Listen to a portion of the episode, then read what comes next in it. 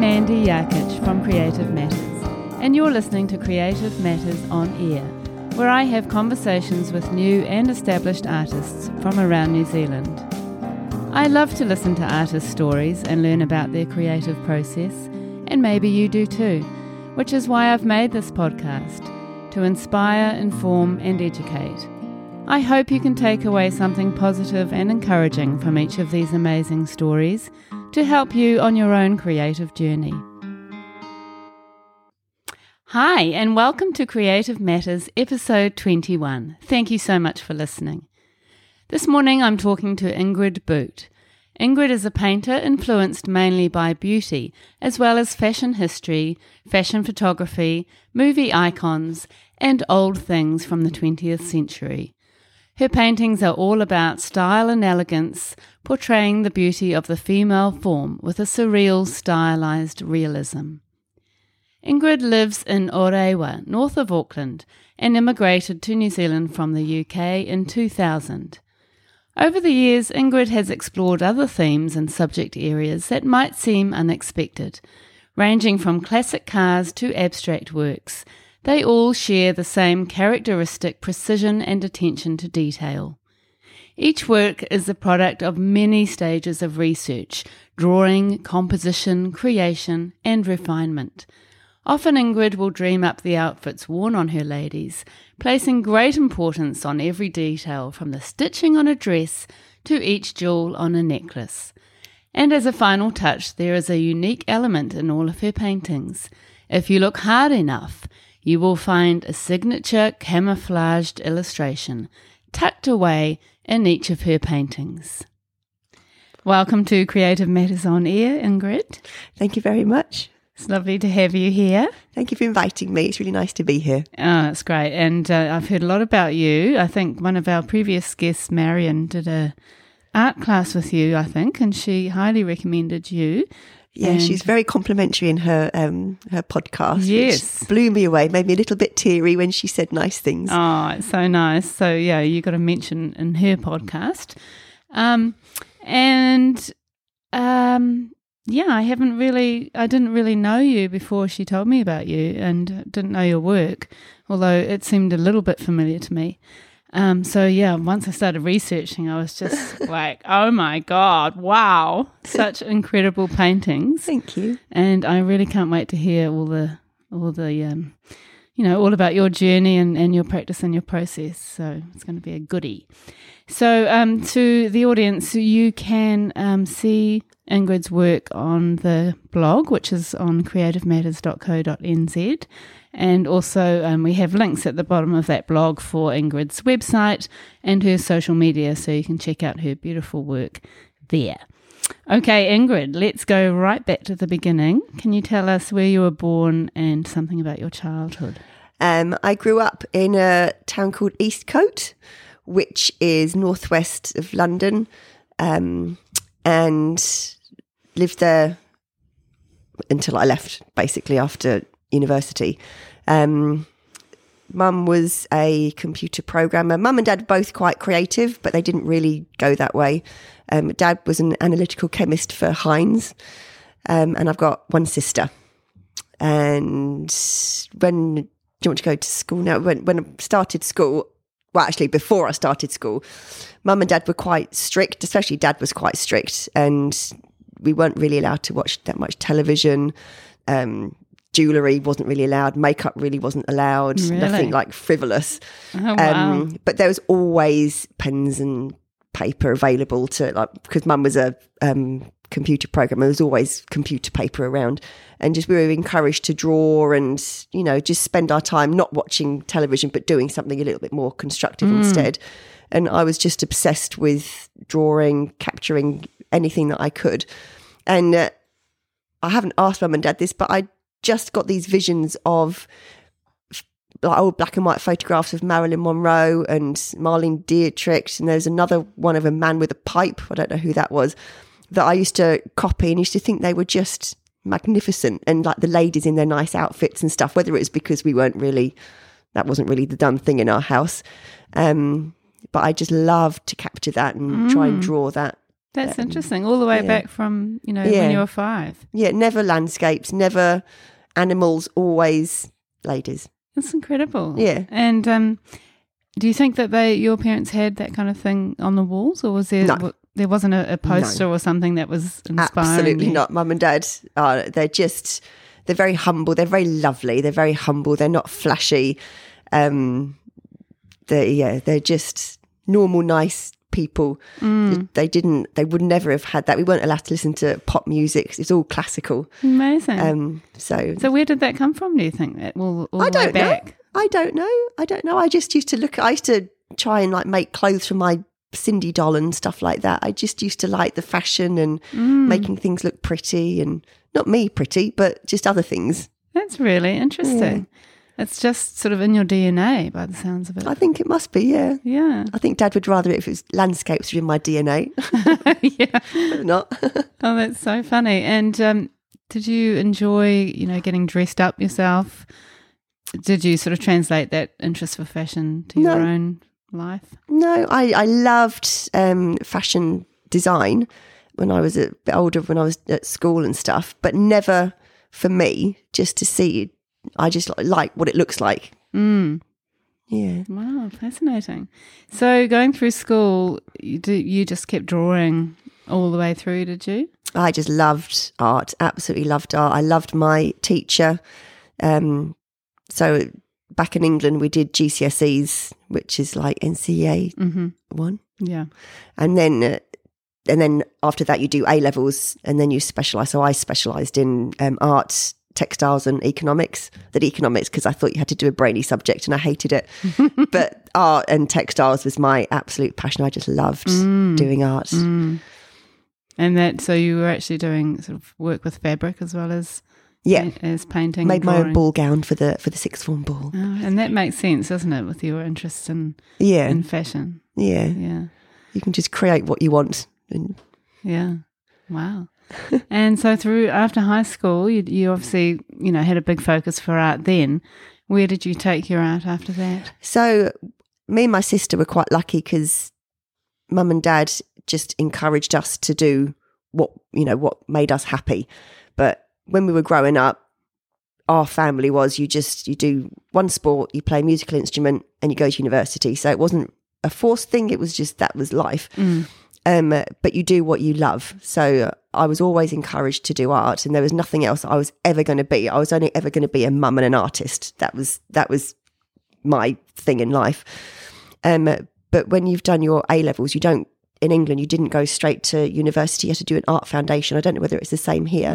So you do a one year art foundation. When they do, they sort of basically you teach you to forget what you've learned in school, and you do a whole range of different things. Yeah, we do do that here. and so that when you go to university you come from a broader base rather than a very narrow base. And which was it was lovely. It was really really good experience.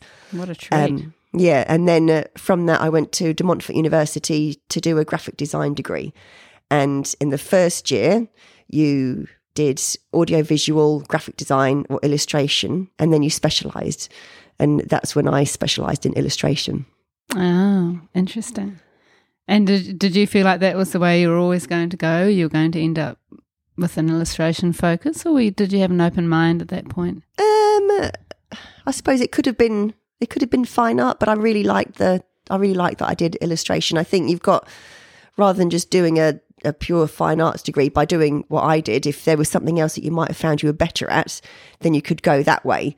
But it's mm. sort of honed in. Like the whole point of the three year course was for you to hone in where your journey was basically and Yeah. your style and to to to capture your style. When I went for the interview, I went with another boy Oh, that's my dog. I'm just going to let her in and then I'll be back with you. Okay, the dog is in place. Carry on, Ingrid. So when I went for the interview at De Montfort, I went with a, another boy, another bloke from my art foundation course, and his portfolio was just stunning. It was like he could he could have sold his work and gone out to work right then and there. It was perfect. There was me with my scruffy sketchbook bits all over the place, really scruffy. Nothing really made sense, and it was just all over the place. And I was thinking, I'm never going to get in here, and, and my work's just too scruffy. It's not finished. And then um, I found out that he didn't actually get a place in it because he'd already found his way. Ah, Whereas really? they looked at mine, they said, "You've got so many ideas. We need to have you." Like Ah. you, you, because they probably could mold me. Well, not mold me, but you know, Or I could find my own right way direction. because I had like all these ideas and everything. Wow, So that's that interesting. was- isn't it? yeah. And was that guy anyone famous now? Did he end up? I don't up- think so. No, I don't. I don't know what he's Oh. doing now, but his work was just stunning. Amazing. I wonder if he did end up, you know, I don't know. it. I don't. I don't think many people do continue with their art though. Sadly, because it's quite hard to make a living out of it. Mm. Um, That's a shame, isn't it? yeah, Yeah. So, how did you find university?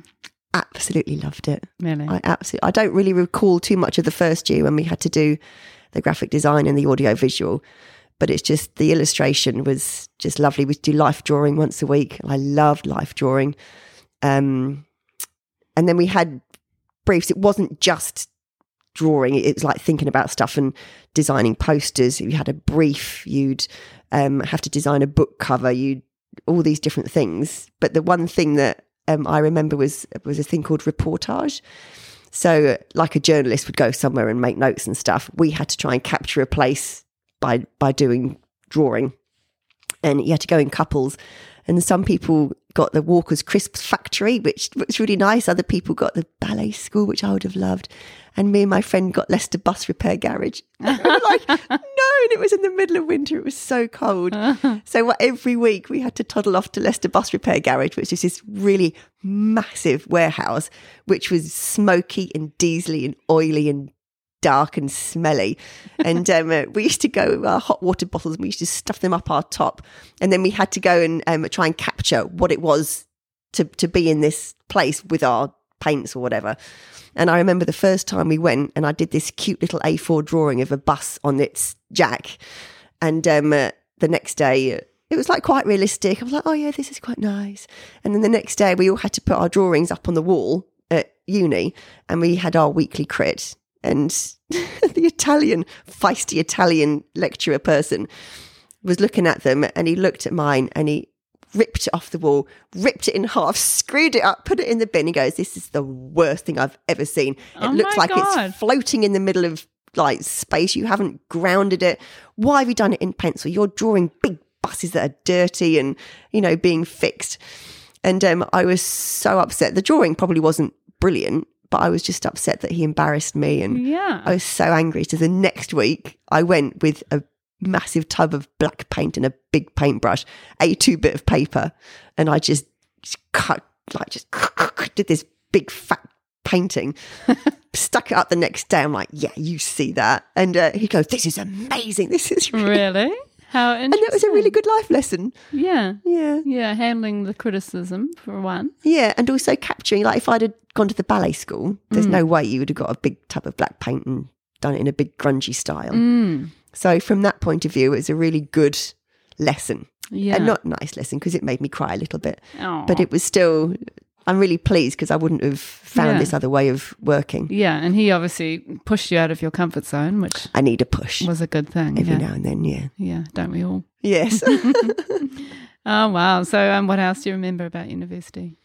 University. Oh, just um, like even at weekends, we'd take ourselves off to do more sketching because we just loved. We'd go to funny seaside towns like Skegness, which was so funny, um, and we'd just go to the zoo, or we'd just go on our own time and just do more sketching and just of uh, because I was at Leicester and I lived in London, I had to move to Leicester. Um, so I was in a house with other girls, and just the whole lifestyle was really, really fun. The student lifestyle. Yeah, and also just the fact that when you're at uni, you just have to play. It doesn't matter. You just got to push yourself in all these different directions, and you can see you're in a really creative environment, and everyone's got different styles. So my best friend Helena, who I still absolutely adore today, her she would do more children's book illustrations with watercolor and pen, and I would do like these big grungy things. Um, but everyone was different, and you had to relate. Like the illustration department had a relationship with the graphic design department. And I remember them saying that when you leave, you need to sort of ke- keep in contact because one goes with the other. Mm. Um, and I think when it's quite interesting when we when we did the course, I was very purist, and and they were saying utilize who's here, and I'm like, no, I will get a job from you know my work and my experience, and I'm not networking. I'm not that sort of person. And um, they don't. They didn't really tell you what you do as an illustrator. What you do when you leave university? Mm. So I went and I got one job for a British Airways magazine um, to do an illustration for that through one of the graphic designers. And apart from that, there was nothing. And so it's like, well, you don't really know what to do. Yeah, and they don't really prepare you for the business they don't. I think today's, I think today's at university they they yeah, do. Yeah. Um, but back then, so I ended up just working for a photographic library, not doing like in sales, not doing anything to do really? with my art. Yeah. And were you actually? Did you have your own practice at that time on no, the side? No, you didn't. No. I find that really hard to believe because you're I, so passionate about it, but you just you just put it to the side. Yeah, it didn't. You, I didn't really know what to do. Didn't. Mm. And at the end of university, and um, were you actually starting to focus on the sort of 20th century fashion and those kind of themes that you? No, nothing. No, um, I don't actually. That's probably uh, in the past ten years, probably 12 years, something like that, that I mm. realized I don't analyze stuff very much. I just do. And don't sort of explore why I do things. I just do them. Mm. And it's not until I did my Vogue show in 2016, 17, um, that I actually realized this is this is what makes me kick. That's I love I love this. Really? this is what I want to do. Yeah. Wow. So all through from university through your life, I mean, you must have got into your art into an art practice of some form at some point. Yeah. Um, so when was that that you actually started I painting? think um, when we moved to New Zealand. So I finished uni in 1994. And then I worked for a photographic library and then I missed my boyfriend because he was still in Leicester at the university there. So um, I moved up to Leicester to be with him. And I worked in sales for a printing company, which was just oh so goodness. so awful. Yeah. and were you pining for your art at that point? No, not really. Not really. I just wanted to be with my boyfriend, who's now my husband. oh, please. Um, and so I just worked for the printing company. I didn't really enjoy sales. It's not me at all. It's like if you don't want something, then I'm not going to sell it to you because I, I don't think I can persuade you to do anything that you don't want to do. Mm. Um, but we ended up uh, moving over here in 2000 and I worked in a flower shop in Red Beach. And uh, I just started making cards and stuff like that, little gift cards and stuff. And I tried to sell them um, to different places. And then I just started because I was only working part time. I could do more art, and I when mm. we got our own house and stuff, I I did a little bit more. And uh, I'm not this. I'm not. I'm I'm much more proactive now. But back then, I was like, oh, I don't really know what to do. And somebody said to me, "Oh, you should you should start selling your work on Trade Me." I'm like, oh, okay then. So I started selling my work on Trade Me. That went really well. And then somebody else said, "Oh, there's an exhibition up at Snells Beach. You really should enter it." I'm like, oh. Okay then. so I did that and I won a little award. Really? And then someone else said, all completely separate people, mm. oh, um, you really should put your work into a gallery. I'm like, oh, okay. So I'd go, I went into, um, I think I started off in a cafe actually in Browns Bay. He sold so much work. Really? And then um, I approached a gallery in Devonport, which I don't think is there anymore, Art of This World. I don't think uh, there. No, it's not Art by the Sea. There's Art by the Sea. That, yeah. There used to be another one called Oh, okay. opposite the ferry building there. And Yeah. um and they said, Oh yeah, we'll have your work. And I was like, Really? And they said, Oh yeah. So um And what was your work like then? What, what you all painting? sorts, all sorts. I remember there was a couple of nudes because I'd like nudes. Um, flowers. I, I remember doing some frangipanis, which really weren't very good. Um, just, I think it was, it probably was figurative. Oh, but then the fashion back then was toy toys and New Zealand natives and stuff like that. So I jumped on that bandwagon and did a did a bit of that, which didn't really thrill me very much. But they but they did quite well. And then I went to the gallery owner and I said, I think I'd like to do a solo. I've been there probably a couple of years. I think I think I'd like to do a solo show. And they sort of giggled a little bit and said, Really? And I'm like, Yes, please. So um, I went and did a, a solo show there, and it was the first time that I'd done a solo show. And whereas in the past, I just painted what I wanted when I Mm. wanted. Mm. But the point of a solo show is that you actually get a body of work and it's right. all got to gel together. Yeah. So I remember driving down to Albany like a few months beforehand with my husband going, What am I going to do? What am I going to do? What am I going to do? Because I would have done nudes, but nudes are very limited. And as an artist, you sort of think, What's going to sell? What do I want to Mm, paint? But mm. what's going to sell? Yeah. And I guess the audience is, is more limited. Yeah. Even though all my nudes were very tasteful, they were back views, they weren't boobies and stuff like that. Um, so uh, then I was thinking, oh, what can I do? And I quite liked the, the classic cars at that stage. I don't know why I like classic cars, but I just like classic cars. It's going back to the uh, the bus factory. Probably yes, yes. And um, and I thought that'd be quite nice. And because I liked fashion history, I thought it was quite nice. You can combine the ladies with the fashion of the era of the car. Mm.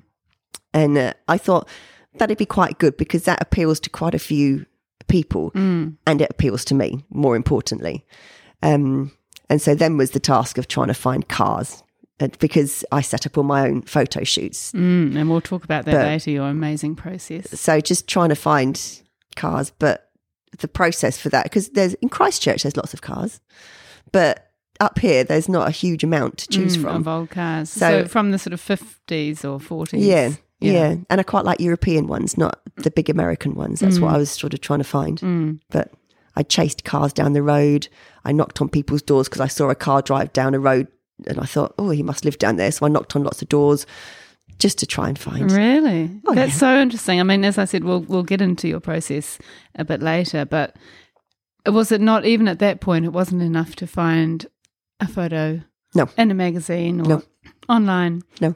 You had to find the actual car and then create your own composition. I, I i'm not very good at making things up. And I want things to look realistic and I want them to look believable. And so the lighting, for example, is really important.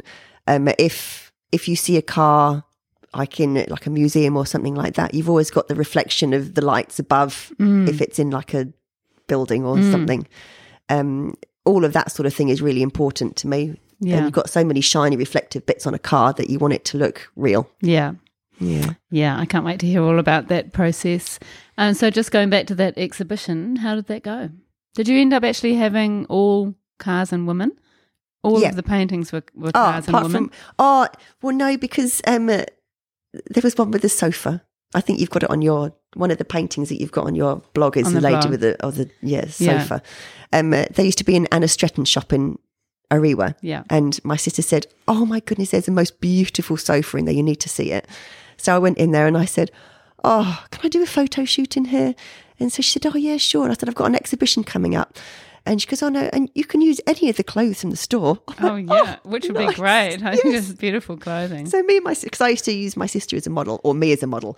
So we went and just had a big fat photo shoot, and um, this was alongside doing the cars and everything else. It was this was all part of the theme, and um, so I said to the lady, "Do you think we could borrow your sofa for the window display for the preview night?" She goes, "Yeah, sure." So we had that, and then uh, all the car owners. I said, "Oh, do you think we could line your cars up outside Oh the gallery God, for the opening night?" And they said, "Oh, we're going to have to get them fixed, get them waffed, get them whatever." But they all loved it. They all said, "Oh, definitely." Oh, yeah. So there was about five of these old, beautiful cars lined up outside. Oh wow. The sofa in the window, and then um, she let me and my sister wear the, the and a rest lady let us wear outfits from her store, and it all sort of like just tied in together. yeah, how beautiful. all that the- sounds so the, fun. All the women were inside, all the men were outside with the bonnets open. That's so great. And that really kind of encompasses your whole um, approach now, doesn't it? Absolutely, I'm Yeah. much more extreme now, though. Yeah. Oh, I can't wait to hear about it. so, uh, and that was obviously successful, that exhibition. I think I sold five paintings. I didn't know that was successful or not, but they said that was very successful. Mm. So, yeah, I was very pleased with that. Yeah, that's brilliant. And it's very brave of you to just, you know, go out there and do a solo show. I suppose it was. My husband, my husband's really supportive, and he would have like been kicking me along the way. Come Yeah. on, Ingrid. Come on. Quite a lot of our guests have had supportive partners who have been like, set stuff up so that it actually happens just at that initial time. oh, time. he's just like he's my biggest supporter, but absolutely my biggest critic as well. Mm. So he makes sure my quality is Really? right up there. Yeah. Oh wow! And how do you find it when he tells you something about your painting that you don't want to hear? If I agree with it, then it's fine. But if I don't, then he gets a few swift words. I can imagine. I'm not sure how well I'd receive George telling me things about my paintings. Oh, I I, think need the good stuff. I think it. No, I think it's important. So if I've if I think I've finished a painting, or if I think there might be a couple of things that I'm not sure about, I'll get Boot. My husband's name is Heath, but I call him Boot. Boot and my daughter Mia. I get them to come into the studio, and I say, "Can you just pick this painting apart?" Mm. And sometimes like, "Oh, that's not very nice," but most of the time they sort of if if they pick up things that I'm thinking aren't quite right, then I'll do Yeah. them. But if they pick up other things, and I I think, oh, I don't agree with you. So So you won't change it necessarily. yeah, Yeah, it's interesting. I mean, with my work being abstract, I think it's it's harder to comment on. But I guess you're trying to get something very realistic. So is that Yeah. is that the the kind of the point of view you, you want your family to look at your paintings at that point when you're getting their their opinions? yes, probably yes, probably Does just it to make sure it's right belie- believable. believable. a lot of, I suppose, a lot of if you're doing figurative, if the face doesn't look right, nobody's going to want it. You know, you've got to. That's probably the primary thing that, like, obviously the proportions and everything like mm. that, but you've got to you've got to have a nice feeling within the painting. And then make sure that all the colours work, the lighting works, and hmm. the facial expression. Like, because quite a lot of my work, I quite like. They're quite serene and quite calm, and just to making sure that everything sort of ties in nicely and sort of it's like a puzzle, isn't it? You've got a jigsaw bits, make sure they all fit together. Yeah, and just work for people. Yeah. Yeah. No, I can see why that would be helpful. Um, so, what happened after the exhibition? Where did you go from there? Um. So I think I did other exhibitions. So like you, I don't know whether you remember the Mazda artworks at the Hilton. No, I don't. They used to do these exhibitions. I don't know it was every year called the Mazda artworks at the Hilton Hotel, and they had a corporate section. And the corporate section, all your paintings had to be at least a meter by a meter, if not bigger. And uh, I don't know how the lady found out about. I might have been from the gallery. Um, she said, "Oh, we want you to put some work in for this." So it was like really big work, and I'm like, "Oh, okay." And um, uh, they auctioned the ones off in the corporate section. And uh, I remember this was probably a couple of years after, or a year after I did my solo show, and I did this lovely painting of the back of a um, a black BMW with a lady with a Weimaraner sitting out, and it was all like that sort of end of the day, those sort of dusky tones. And uh, there was a massive bidding frenzy at the end of it. I was like, oh, this is so exciting. And the money was going up and up and up. And I'm like, oh, look at this. And I was like checking it and I was telling to boot, look, look, it's got to this. It's so exciting. So it sold. And then uh, the organizer, she said, oh, the other couple are so upset. You're going to have to paint one similar for them. I'm like, oh, okay. Really? And then because they've bid that, they'll have to pay the same amount of money. I'm like, oh, okay then. oh, wow. So that was lovely, yeah. And then uh, to just doing different exhibitions Mm. like that. Um, I think I entered the the New Zealand Paint and Print Making Awards, and I think I was a finalist in that. Um, the Easter Award, the Easter show, won the big prize in that, which Wow. was so funny because the man, John, I think John Towers, when he called me, I was in the middle of New World, and he said, "Is this Ingrid Boots?" And I said, "Yes." And he goes, "You've actually won the big KG Fraser Award at, at the Easter show." And I thought it was my friend Rick being silly. I said, "That's not even funny, Rick. Don't be so horrible." and he goes, "No, seriously, you've won the big award." And I'm like, "Really?" Oh, my goodness. Yeah. So that was very exciting. And what was the painting for the Easter show? It was called Stolen Moment, and it was sort of in the black grungy style that I did, like dry brush that I did for the buses. Um, and it was just a lady in in a car. It was a photo shoot. It was I was the model, um, of in an old Jaguar, and but I th- like car buffs. Oh, it's a Jaguar. They can just tell by the the knobs that you know the the, the door lock knobs and stuff like that, Yeah. or the shape of the window.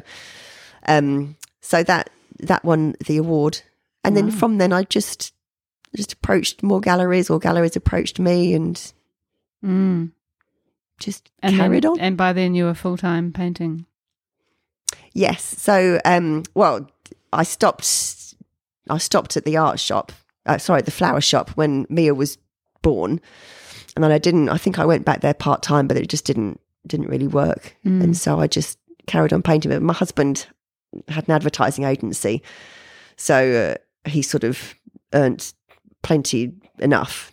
So I didn't really have to make the money, so I could just play. But I would put it into my head that I'll earn em- enough money for Mia to go to kindercare a couple of afternoons, and then I would earn enough money for Mia's swimming lessons, and I would earn.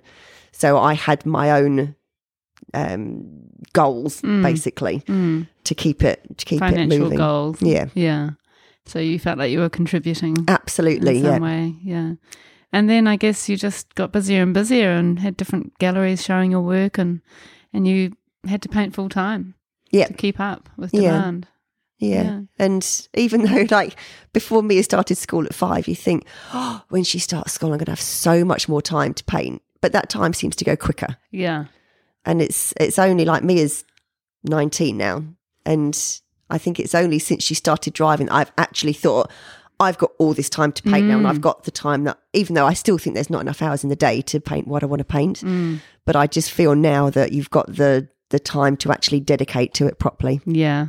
And I think that's when a lot of artists or women in general come into their own, don't they? yeah. Often when the children are more independent and you have more time. yeah Yeah. And more headspace. yes Yeah. Oh, that's exciting. So you have done, you know, these beautiful paintings kind of fit into different series, really, don't they? Ah, yes. So, so when I did when I did the cars, um, they were really nice. But then somebody said to me, "Oh, it looks just like a photograph." And even though I want it to look realistic, I didn't like that they said that. I just thought, well, you may as well have a photograph on your wall. And so then I thought, how can I change to to it not being so realistic? So I stretched my ladies. So I started off with it's probably it's I call them skinny ladies, long skinny ladies, and they but they were normal size, so they'd be sitting on a chair drinking tea or doing whatever. Um, but then I wanted to push that a little bit further, and I love painting things close up. I like to paint the intricacies of something, so you can see every little tiny bit that's going on in something. And I thought, well, if I actually blow things up and make my ladies little, I got the best of both worlds. Mm. The, the ladies are still the main part of the painting, Yeah. but then everything else is blown up around her. Interesting. And so that's how the little ladies came about. Oh, that is so interesting. And something that could have been a negative comment from someone has Yeah. really informed your practice going forward. Yeah. it, with that series. Yeah. And I was, it was a bit of a, it was quite scary. Um, I was at Parnell Gallery at the time and hadn't really done that many little lady paintings. And I said to them, you know, can I do a solo show? And uh, I sort of took a bit of a risk and did all little lady paintings. Mm. And the sales before then had been very quiet because I'd gone through a few stages not knowing what to do. I think I did cows and sheep and just different things. Um, and my sales had gone down, and I was feeling a little bit sorry for myself and feeling a bit, Ooh, what am I going to do? So, did the little ladies not knowing how they do, and they did so well. And uh, that was it for the next few years because there's so much scope you could do with them. Mm. Yeah. So from the the first show was very varied. They were just all little ladies. But then the next one I did was little ladies of leisure. So I could do the golf. I could do sewing. I could just do like like leisure hobbies and stuff. Mm. And then the one after that I did pin-ups, which was really nice. Mm. Um, And that was sort of coming back to the 20th century fashion at that point, or not? Not then. a little bit, a little bit. It was all like, oops, I just showed my knickers. There's these things like that. They're a little bit cheeky. Yeah. Um, but they all had lovely outfits. Mm. And then, like, the one after that was perfumes. So they had beautiful outfits. Mm. And then I thought, after that, I thought, I think I've exhausted this now. I need to, I need to move on. Really? And so, do you ever paint little ladies now? oh yeah, Yeah, I so did this going. year. I just because I've I've tried, started in oils this year, and I just love painting little ladies with perfume bottoms. Perfume, perfume bottoms. Sorry, perfume bottles. Um, so I did three in January because I just I just wanted to get them out of my system. Mm. I do love them, but So I, I still there. love my vintage Vogue though. Yeah, yeah. Well, that's another series we'll talk about in a second. So um, it's interesting that you know the way you got into the little ladies, and and that they are still kind of there, Yeah, and they come and go in your life, kind of thing. I think I've got two different audiences. I think some people, or th- I think people used to really love the cars, and then when I did the little ladies, some of them dropped off. But then other people really liked little ladies, and then when I did the vintage Vogue, other people go, "I really like your little ladies." Mm. So Mm. I'm just I'm just painting what I want to paint, and yeah, and you're picking up an audience every time with every series. but just uh, I think different things apply. Um, different things, just people people like different things, don't they? Mm. Yeah. yeah. And so it's quite nice to kind of give a variety, I guess. Yeah, Yeah, especially if that's what you're wanting to do. it is. Yeah. yeah. And so tell us more about the Vogue paintings. So the Vogue paintings, um, I started with a gallery called Bread and Butter Gallery in Whitianga, and I said I want to do a I want to do a show. Um, and I'd met a model who I did some before I did my own Vogue show. Um, I did some Marie Antoinette paintings, and I did a photo shoot with this woman that I just she's the first model that I've ever hired. And I met her in a life drawing class, and I looked and I thought, "You have got something." I I don't think she even had any makeup on, but she just had that something. And uh, I asked her if she would model for me, which she did for the Marie Antoinette paintings. But I, she had this classic look, and I said to her, "We need to do some vintage Vogue, um, like themed paintings." And so I came up with the idea of looking back at vintage Vogue covers, and just I didn't I didn't set up all of my paintings on, but a few of them just as a starting point and I got all the outfits, and she's just got the most beautiful, beautiful, perfect vintage Vogue look. Um, and so we did a, a Vogue show called On Vogue, which is the first time I used a, a model like that, and also just one model for the whole show. Mm. Um, but it went so well, so well. But the before I before I started all these paintings, um, I had a lady come up to me and she said, "Oh, um, would you do a commission for me?" And she said it's based on this photograph. So it was a photograph by a photographer called Norman Rockwell, and it was a like a 1950s lady, all in a nice suit with a suitcase, and all you could see was the propeller of a wing of a plane. And she said it's a, a DC3. She said, oh, I want a DC3 in it. I'm a pilot and I want a DC3 in it. And I said, Oh, I think my neighbours have got a DC3. So I went round next door and on their van that had Fly DC3. And um, so I knocked on their door. I said, Do you think I could come and take some photographs of your plane? So they said, Oh, that'd be, that'd be fine. So I did this commission with the plane, but I took about 300 other photographs of the plane. And I thought that would be nice for the On Vogue show to do a couple of paintings because of the era of the plane. Um, and so that's how the painting that you've got on your blog became came about. And her the plane's name is Betsy. Oh, So, yeah. appropriate. Yeah. So um, when we were doing the show, I they said, "Where is the show?" And I said, "Oh, it's in Whitianga." And they said, "We fly to Whitianga. We could fly you to your show." Oh so I said, "Oh, that would be nice." And so between us, we ended up um, like doing like a day trip and selling tickets. There's there's 30 places that you can get on the on the plane, and we start we just sold tickets, and I just thought that'd be a really nice way, like a theme, a Mm. continuation of the theme for the show Yeah, absolutely. and just a nice thing because Whitianga is like most of my people are in Auckland, Mm. but it's nice day trip out. It's a long way to go to Whitianga, but if you go in a plane, it's you know it's really exciting. Mm, how cool. Um, so I, I put it up on I think on my newsletter and my Facebook page. And I said to Boo, oh, I don't know whether this is going to work or not. And I just had this like really worried feeling and uh, sold out within like two days. wow. And so I said to Jeff next door, oh, maybe we should put another flight on. So we put another flight on, sold that. And then uh, another lovely lady that I know, she said, oh, can we do this for our Christmas party? And so she booked out another one for her Christmas party. oh my party. god, that's incredible. Yeah, it was, it was, it was just very different. And it was, yeah, that's so cool. I mean, you have such great ideas.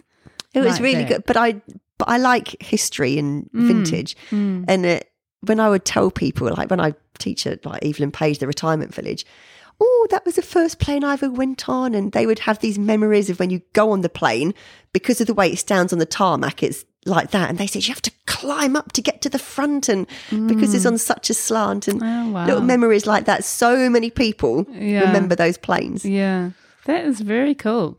And it seems like you I mean, again we'll we'll talk more about this in a minute, but it seems like you have a really sort of holistic approach to what you're doing. You know, Yeah. it's it's the whole experience almost. I think that's probably my husband and his advertising Yeah. making me sort of think about all of yeah. that stuff. Which is great. And it's quite a you know, it's probably something that's quite unique to you in a way. Well, I think it depends what sort of paintings you do. Mm. Um, so I would promote myself in areas that I think these paintings will go well. So uh, for for that for that show, I promoted it with the I, th- I can't remember what it was called, Aviation News, I think, and I wrote an article because I remember my husband saying journalists are really lazy. You have to just write it for them, and they're more likely to publish something if you've written it for them. So I wrote a big article sent it into aviation news and they published it with a photograph. They said this is really nice and different. It's not what we would normally have. It's obviously to do mm. with planes mm. and you're doing your day trip to the you know with the fly dc3 um they said oh, oh, absolutely we'll mm. publish it. It's a good fit, isn't it? Yeah. It's something a bit different. and then somebody bought a painting from seeing it in there. Yeah, amazing. So good. And I can actually see the connection with your husband's background. You know, he, Yeah. he's probably a good, has been a good influence. Absolutely. On that sort of big, big picture stuff. oh it's been so helpful really really helpful yeah That's very cool. So then there was the beauty series and more sort of ladies in cars and ladies in planes. And then, yeah, can you talk about those other series and how they fit in with, with all the other stuff? So um, after on Vogue, I just I think because I've been doing more solos, you've got to think about stuff as a theme. And now, rather than just doing bits and bobs, I do do little bits and bobs sometimes, but I concentrate more on themes just so that I can do lots of research. And after on Vogue, I did a theme on film noir, which I absolutely loved. It was a massive learning curve for me, and it's the first time that I've done on location shoots. Um, that was really good. And after that, I did beauty.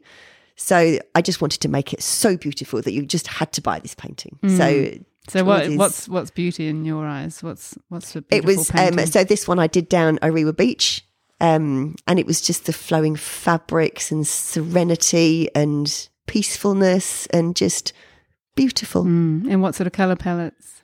Um, the main ones that I really liked were the the lilacs, but it was really interesting because the model and I got down to the beach before it got light. So when the sun is coming up, there's a quite a vast change in light quite quickly, and so my photographs changed, like the the difference in colours in my photograph, mm. and also depending on where I was compared to the sun. Like some of them were orange, some of them were blue, some of them were lilac. Just the colour palette was astounding. Mm, beautiful. Yeah. And they feel they're very soft. They have a real softness, Yeah. don't they? Yeah. Which is you kind of can't help but engage with. Yeah. Yeah, they're Yeah. gorgeous. So Ah. um so after that I did some more voguey voguey stuff. Um but this year um I've done some cocktail paintings for a group show at Black Door which starts next Thursday the 5th of August. Um which I thought would be really cool to do cocktails themselves are quite fanciful, aren't they? And they've got all these funny names. Yeah. And I just thought the way that the names of the cocktails and the cocktails themselves, I can envisage a, a certain person drinking that cocktail, looking a certain way. Mm. Um, so I've done like a pink lady, um, La Vie en Rouge, white Russian, all these different cocktails, and then uh, got the outfits and everything to match Mm. the different um, Cocktails. different cocktails, which I've had I had a lot of fun Yeah. researching and, And do doing you, it. do you make the cocktails and drink them afterwards? well, no, most of them, most of them, I did them out of um, food colouring. But Aw, then, but shame. then, but then on the day, it was about ten o'clock in the morning, and I said to Boot, I can't, I can't make this white Russian. I said, you're going to have to go and make one. So he went off into the kitchen, came back with this white Russian. we had a little sip at 10 o'clock in the morning. Yeah. Is it? Do you drink the cocktails before the painting or after? I know, yeah. Might improve the painting. yeah, love it. Oh, that sounds so cool. And you've just had such an incredible journey. I mean, you're just on fire. I actually can't imagine when or how you fit in all these paintings into your life. I mean, you, Oh, I- you seem I just- prolific. I'm just obsessed. I just could do, if I had more time, I would do more. Really. I really would. Last last year, um, did a I was started with a gallery called um, the New Zealand Art Lounge, um, uh, in Tauranga, and she goes, "I want you to do an exhibition before Christmas," and this was September. And I'm like, "Okay then." Really? So I think she said we'll start in November. I'm like, "Okay then." So I had I don't know eleven weeks. She said, "I don't really care if they're new work. We just want to introduce you as you know our new artist, and it doesn't really matter, you know, if they're old paintings or not. You know, it could be a mixture." So uh, I mock everything up on Photoshop so I can see what the photograph so what the paintings look like next to each other, and they look like a big jumble of nothingness. So just nothing matched, nothing. So I said, I'm just going to have to paint you. So I had to set up a very speedy photo shoot, work out sort of what I was going to do, and then paint. I don't. I think I did nine paintings Wow. in about eleven weeks. It's like That's incredible. And they're big. They're all big, aren't they? they were quite big. Um, but do you know what? That was the bestest thing. I really, really enjoyed it because you haven't got time to procrastinate and Mm. think, oh, I don't know, you know, whether I should do this painting or this painting. You've just got to plan these nine paintings. This is what I'm doing. Buy nine canvases. Do it. Yeah. Yeah. I can see that. And I worked really, really well. Mm. And did you think of a theme again for that exhibition? Well, over the years when I've done research, I know what I do and I don't like. Um, so I sort of looked at different poses and different outfits, and it was still like vintage Vogue. So it was just what I could what I could get at the time. So I had another model, Emma, who is just beautiful. I've worked with her a few times, so she sort of gets what I need, and we have lots of fun. And she just came over and we just got it done. But I had quite a few outfits that I've already got, but then uh, I could source other outfits. Um, uh, and don't forget there was COVID and everything going on last year, so I there wasn't you know a huge amount. So I I sort of like made do with what I had, Wow. and So yeah, I'm dying to hear about your your process. Um, I mean, it's quite interesting. I think the process for one painting, but also the process for setting up for a whole exhibition like that one.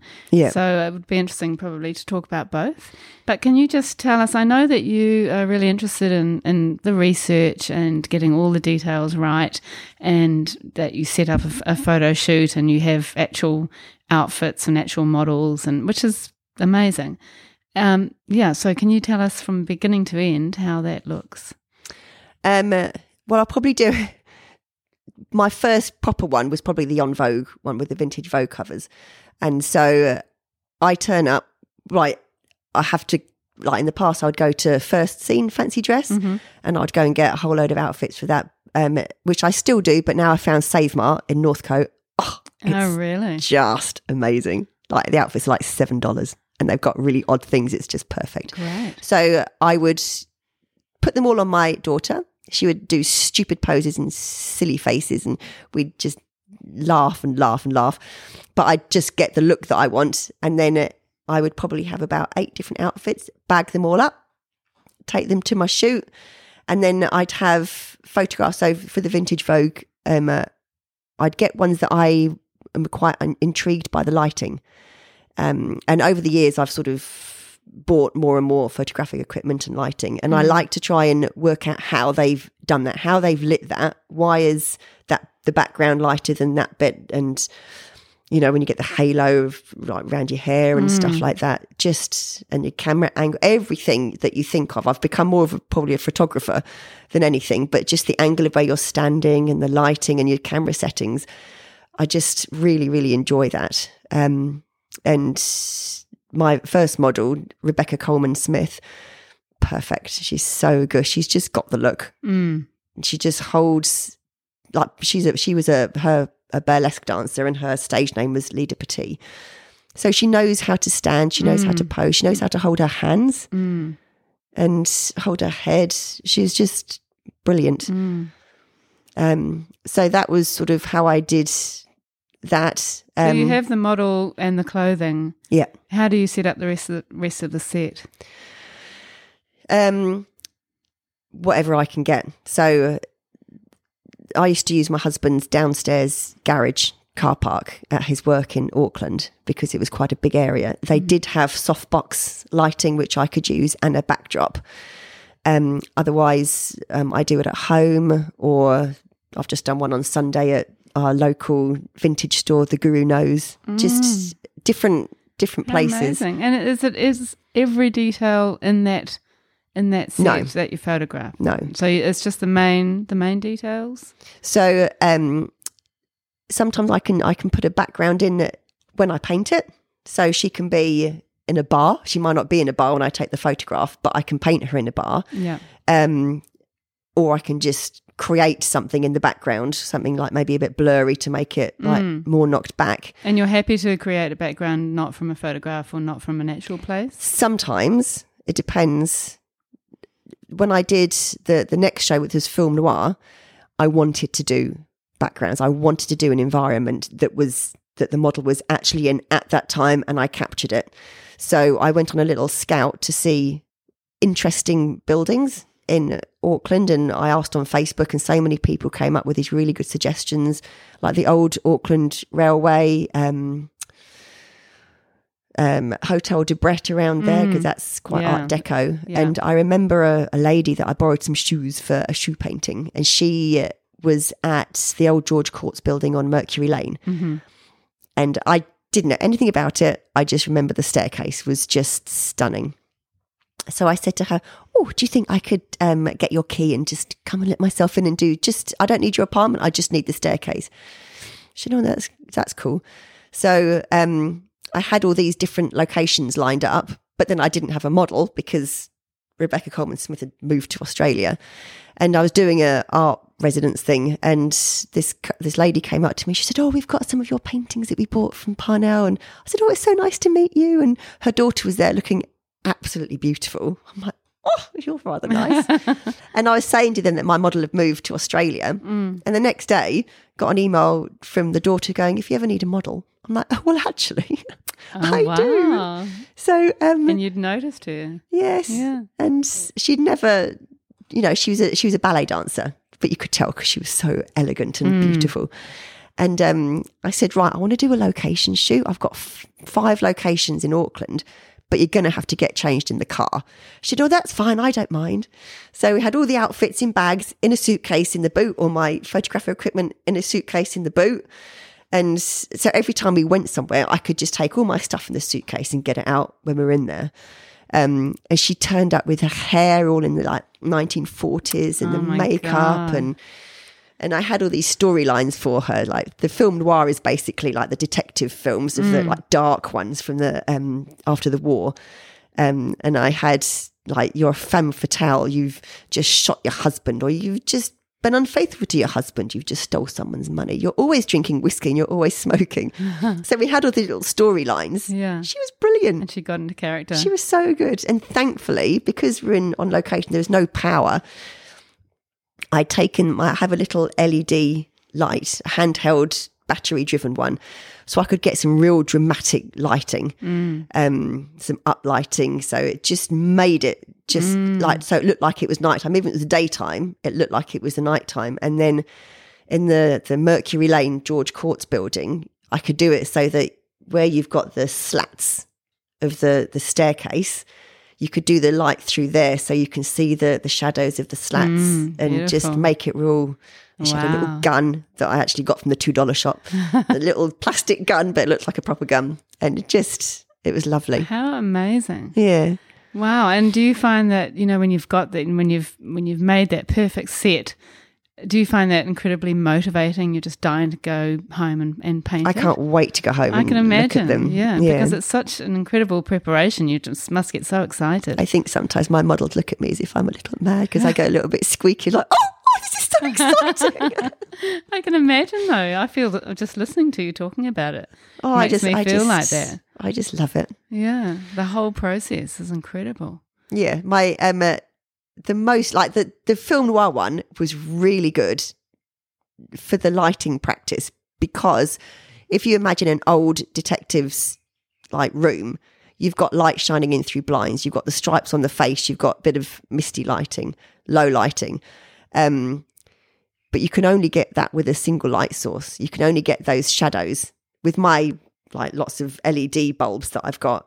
You can't get that. So it was a real big learning curve how I was going to do that. And I practiced and practiced and practiced. And in the end, I got myself a spotlight. So I like to do things that are quite challenging and you have to learn how to do them because I'm not a photographer. Um, uh, Have you ever thought about employing a photographer? no, I want to do it myself. I don't want someone else to tell me what to do. No, because That's you're, only- you're only- creating a painting, I guess, aren't you? And I know what I want to, Mm. I suppose I could do, but You I probably enjoy should that. do. I You do enjoy, that. I really do enjoy that. They probably get a lot more clear of my, lots of my photographs are blurry. It's like, oh dear, Yeah, it's a shame. but still enough for the for the painting. I Yeah. yeah. But the most the most challenging photo shoot was the Lauren Boyle one with the Olympic swimmer. Um, because I want to, I really one day want to get accepted into the Adams Portraiture Awards. hmm Four times I've been rejected. Wow, Oh. really? So uh, I thought, right, I'm going to do one that they're not going to be able to say no. And and I wanted to do Lauren Boyle because we swim in our family. My daughter's a swimmer, Mm. and I thought, Is Lauren Boyle an Olympic swimmer? yeah, Mhm. yeah.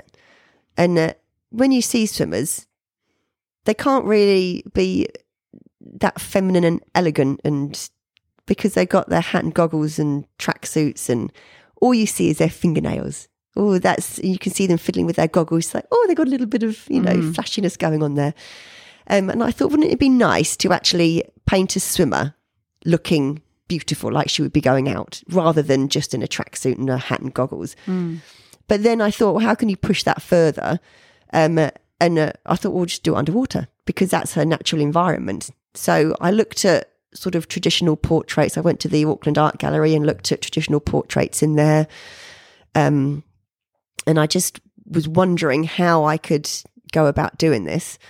Um, uh, so I bought an old chair, like a fancy chair. It was only cheap from Trade Me, and uh, I made this big fufu netting, red netting.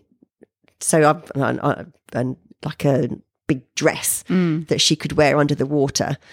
Um, and bought these shoes. She's got big feet because she's a swimmer. They were size 11. So I bought her these shoes from Kmart, like really, really high ones. Mm. And um, she said, Yeah, no, that's cool. I'm, I'm up for that. I'll do that.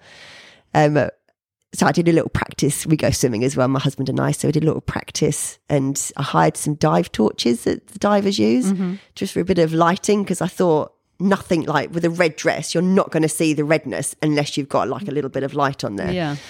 Um, and then, uh, so we did a little bit of practice. So when it got to the actual day, I was absolutely bricking myself. we did a little, few little practices on the water. Then when we put the chair in, the chair floated. Yeah, I was I'm wondering like, about oh that." my goodness, nothing's going to work. And they had these massive, like the because the swimmers, they've got these big, heavy kettlebells. So we drilled some hooks into the chair and these big 15 kg kettlebells and sank it to the bottom and we had the lights on tripods so I could move them. We had um, a tank, and so she had air. Mm. And my husband had a GoPro, so that like, with the underwater casing, so we could take the photographs. So he took the photographs, and I floofed around. So we did some shots. She had the she could breathe with her with the mask, Yeah. And for those ones, I got all the dress floofy, so I could sort of have it with a bit of movement, have her hair moving. Yeah. And then um, when it got to do the face, we just took that off. And being a swimmer, she could just stay underwater for so long. And we took heaps and heaps of photographs How amazing! In a, in a public swimming pool or a, a, at Northern Arena in um, Silverdale. Ah, where, wow. And they said, no, that's fine. You can you can do that there. So good. I need um, yeah. to put a photo of that on your on your blog. Oh, so it was. I've got a video. If you look on my website, there's a video section. It's a video of the actual photo, photo shoot. Mm. Um, but it was really good. So anyway, I entered into the Adams portraiture, wasn't it? Wasn't accepted. I'm like, Oh no! But I'm I feel sure that it will be at some point. well, no, I put it into another exhibition and it won first prize. So Really? it's just, Mm. but that is that is the nature of like it. I think when I was first starting out, if I hadn't have got accepted into something, I'd be like, well, that's not very nice, is it? My work must be rubbish. Mm. Whereas now it's like, uh, I am going to get accepted. I am going to paint a painting that you cannot refuse. Yeah, and you know you've done a great painting that So- people are loving. Yeah, and also it's the experience. You've you've learned something, Mm, that's and that's right. just as important. And you've done something that you love and that you Yeah. feel good about. That's the main thing. Yeah, Yeah, and eventually they'll see the light. absolutely, Sure. absolutely. I'm sure. And I know you've painted um, Dame Trelise Cooper. Oh, that was another one for the Adam Portraiture Award. Was it? Oh, Yes, and I met her at um, the Auckland Museum Circle. I think that thing at the top. Um, it was a fundraiser, and I had I'd been asked to donate a print, and it was a big high tea thing. And Trelise had donated this jacket, and she was li- literally sitting behind me, and I looked at her hair. I have to paint that hair. Look at that hair; it's just lovely. So I went up to her and I said.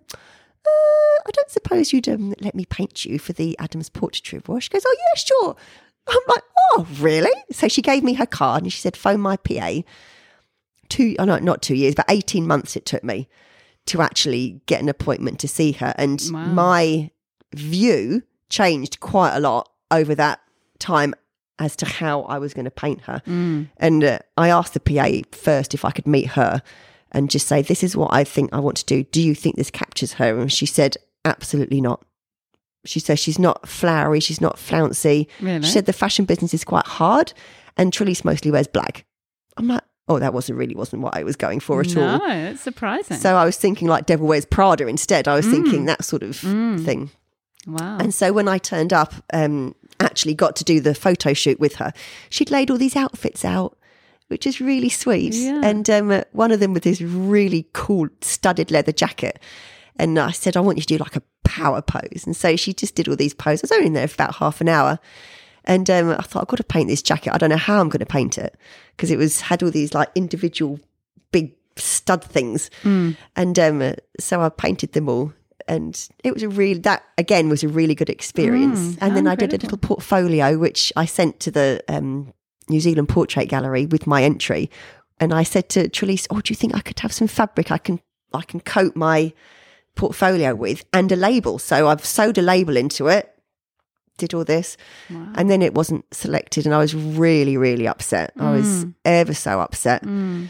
um, but still determined Yeah. that I would. Yeah. be that- accepted. That will happen. And did they ever give you any feedback? No, but they um it was only about a year later they did a a big exhibition all about create New Zealand creative women. Um and they said can we have your portrait for that? So they had the portrait and then they had like a mannequin with the jacket, the studded Mm. jacket. Lovely. And I was chuffed to bits with that. I thought Yeah. that was lovely. So they're obviously acknowledging your work. Yeah. It Yeah. just wasn't the winner, the final No. winner. But, but even that even that was an experience. Yeah, brilliant. And it's so great that people are so open to supporting you and, and being involved. I think there's thing about art, isn't there? Mm. You know, But I think a lot of it's about you and the person you are and how you approach people. I don't know. I'm normally I wouldn't go and talk to people normally, but when it comes to art, I'll go and talk to anybody. Yeah, exactly. when it comes to working towards a painting. I know. Yes, Yeah, I'd, yeah. I'd ask anyone anything to. Mm. Yeah, And would you like to paint more sort of well known New Zealand women or men? there's a couple that that I've thought about that I might like, but more in my interests, like fashion, or like I really like the swimming. Um, like one day I'd po- might quite like to paint Sophie Pascoe or something like Mm, that. Um, there's another New Zealand designer I can't remember her name, but she does really nice silky fabric dresses. I'd quite like to do her. Mm. I think for me, it's got to be in keeping with what I'm doing. Yeah, and what you're interested in. Yeah, yeah. Wow, it's, just, it's such an amazing process. And do you actually keep your photographs of your sets? I mean, that could be a, whole new exhibition, couldn't it? Oh, I dread to think how many photographs. I did a photo shoot on Sunday, and I think about 700 photographs. And you keep them all. I don't throw anything away. I'm a hoarder. So good, though. I mean, I'm sure you'll come back to them and use them Yes. stage or yeah. refer to them. There are lots of unpainted paintings because Mm. when you do when you do like a theme for a solo show, you do those paintings and then you move on. Mm, There's a whole other load of paintings that you could do. that's right. But because I do at the moment I'm doing quite a few shows. Mm. Just You've almost done the thinking and the research, and they're kind of sitting there for the right moment. I know because I've done I've already done my photo shoot. I've got a solo in November in Tauranga. So I've already started painting for that. And where's that? Uh, the art lounge hmm in Tauranga. Um, but I had a new model for that. But then uh, I very naughtily, I've already done my photo shoot for my theme after that, Really? which is really naughty. So naughty, Ingrid. No, it is because I should be painting for November. But that, I mean, you've just you're so motivated, aren't you? And you've, you've got know what's so wrong many with ideas. me. I know it's just But isn't that great? That's a fantastic. one of my friends to said be. to me yesterday, "You're like an Energizer bunny." you are a bit. Yeah, I can totally see that. But how incredible to feel like, you know, you want to be painting so passionately every single day and, you know, there's not enough hours in the day and you've got so many ideas and so many things it's that you horrible. want to No, develop. it is nice, but sometimes it's hard because there's there isn't enough hours in the day to do Mm. what you want to do, and painting takes time. You can't just Mm. you know when I when I do a photo shoot, I come home and uh, within couple of hours, I know exactly which photographs I'm going to be working from, and that's instant gratification. Mm. Yeah. But you've got all the paint, and I, and I love the painting aspect. But so I think I just want to just do the next. I want to do the next one. The next Yeah. one's going to be better. I can imagine. And with the actual um, painting part of your process, we actually going to have to start wrapping it up at some point, but I've still got so many things I want to ask you. So, uh, just quickly, um, what is your actual painting process? You you say that you have started oils. Were you working in acrylics before? I was working in acrylics before. Um, part of the reason for oils was because I sort of wanted to challenge myself and do something different.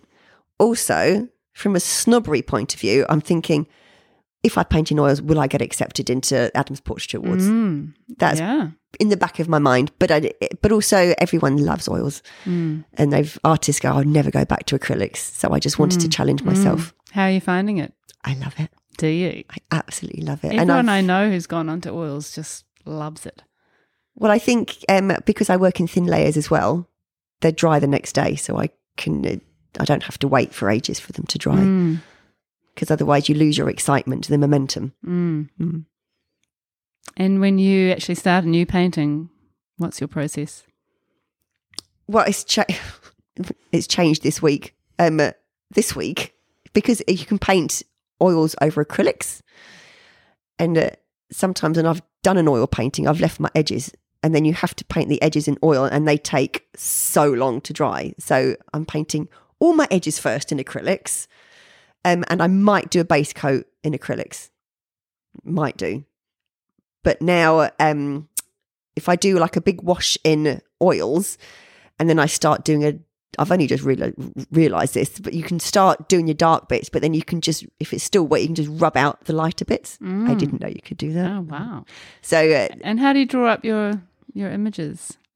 um, uh, mostly from a grid, just to make sure it's right. Mm. And um, so sometimes it's just a grid like that. Sometimes I can put diagonal lines if it's and like make the grid smaller if it's if it's a complicated thing. Mm. Um, And what do you most- what do you actually use? what do you mean? What um what do you use to draw in the image Um, just pencil. over the wash? Yeah. And then that that you oh no, I put my that- pencil and then I wash over the pencil. right, and then And that then- takes some of the pencil sharpness away. Yeah. Yeah. Oh yeah, only very very thin lines. Yeah. yeah. But then uh, you know other areas like if it's like that bit you you do much more carefully, but the rest you just sort of Mm. do it as you go. Mm. Interesting. Mm. And how long does a painting take normally? A couple of weeks, something like that. Mm.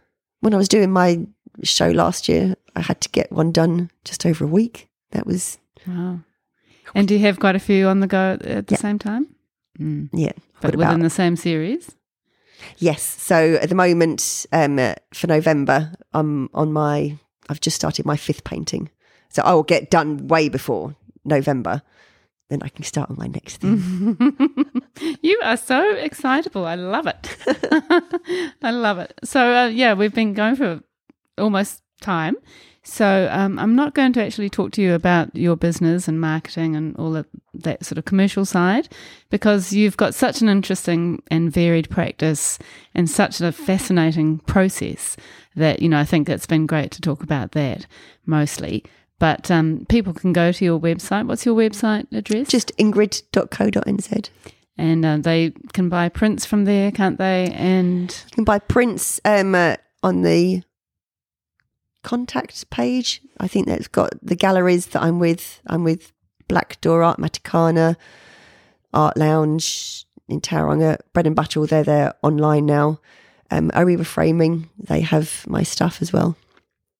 great. And uh, yeah, and you've also got Instagram and Facebook happening. So Instagram and Facebook, yeah. yeah, that's on the link is Do come and chat to me on there because I do like having chats on, on Facebook and Yeah, Instagram. yeah. Definitely. And um, just a couple last questions to finish. Do you have, or what advice would you give to people starting out on people starting journey? out just do lots and lots of different things because you don't know what you don't know. And uh, you might find that you've got a little niche that you didn't know that you had. So try all sorts of different mediums all sorts of subjects to find out where you before you get pigeonholed. Um just don't be scared. Don't be scared of rejection. Use that to spur you on and listen to people's criticism as well Mm, sometimes people don't know what they're talking about, but sometimes you will get something that will help you. yeah, good advice. And what do you love most about what you do? Just makes me happy. I love it. I absolutely love it. A Little bit obsessive with it. I think I would be mad if I didn't paint. I think most artists would say that. Yeah, they? yeah, yeah, Yeah. I think there's a real sort of need to to be making, isn't there, for many people? Yep. And I'd love to know if you have any spare time, and if so, what do you actually do in it? Paint. Paint. I thought you might say that. No, I don't really do. I mean, we go swimming, we go to the gym, and uh, that's about it. Amazing. Just- Yeah, I love I love my home life with my family Mm. and my And your studio's at home. my my studio's at home. Um, my husband's lovely. My daughter is hilarious. We just we're just crying with laughter most of the time because Mm. she's just so silly. like a mum, perhaps, in a good way. And um, Ingrid, what is in the future for you? Do you think? I would definitely get into the Adams Portraiture Awards. That is my Yes. best had anyway. That's going to Um, definitely happen. Yeah. Um. So just my different themes. I've got vintage hats for November. Next is going to be retro. Cool. I've been delving into Mary Quant and Oh, things like that. I'm very excited about it. That's my about that. favourite era. Oh, is it? Yeah. Can't you Oh. tell from my house? Yes, yes. I need to come and do a. Pho- I need to come and do a photo shoot here, don't you I? do. Please do. Yes. Yeah. No, love love retro so So much. yeah, just more painting, really. yeah. Living the life. Oh, you certainly are. And, you know, it's just the most fascinating story. And I just can't wipe the smile off my face, actually. just talking to you, you know, you're such a vivacious, bubbly person. You're so passionate about what you do. Thank you, you. Uh, your work is incredible and is so varied and has got such beautiful stories attached to it. You know, each each painting, I think everyone listening to this podcast will have a new appre- appreciation for your work because you know, when you actually understand the stories that you create behind it and the places that you go to and the people you talk to and all the research that you do and the, the photography and the, the setup and, and the connections with the models and, you know, that's just the beginning part of your process for making a new painting. And I just think it's completely fascinating. I think you're very talented. You're obviously Oh, good you. at doing lots of different things as well as painting and um, you know connecting with people as well and also just you know having that kind of overarching holistic approach to what you do is amazing Thank you. yeah I just love it, I know you love and it And I think everybody should. If you're out there and you want to do painting, you need to paint. That's Good all. good advice. j- everybody needs to do art. yeah i agree i agree so thank you so very much Thank for you for having me. It's been very nice to be here. I saw. I'm sorry I haven't droned on too much. oh not at all it's just been a really interesting story so thank you so much you. ingrid Thank you.